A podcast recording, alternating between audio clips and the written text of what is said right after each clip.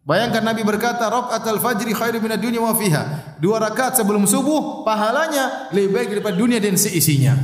Kenikmatan yang kita lihat sekarang disegerakan ini tidak ada apa-apanya dibandingkan dengan kenikmatan surga, ya. Tidak ada nilainya sama sama sekali. Nah, sementara mereka inginnya yang dilihat, ingin yang disegerakan. Dan mereka melupakan akhirat, ya. Seorang boleh menikmati dunia tapi jangan lupa akhirat. Makanya orang-orang alim, orang-orang soleh menasihati Qarun, mereka mengatakan wabtaghi fima atakallahu daral akhirata wa la tansa nasibaka minad dunya. Carilah akhiratmu dan jangan lupa duniamu. Jadi akhirat utama, dunia kita perlu juga. Ya. Bukan ayat ini bukan seimbang, enggak.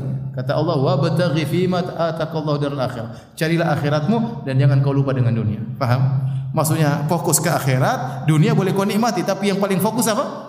Akhirat. Itu maksud ayat tersebut. Banyak orang mentafsirkan maksudnya dunia akhirat terus seimbang. Jangan seimbangkan dunia dan akhirat, rugi nanti seimbangkan dunia dan akhirat. Tidaklah kita menempuh dunia kecuali untuk apa? Akhirat, enggak ada masalah. Antum kaya silakan, tapi sedekah.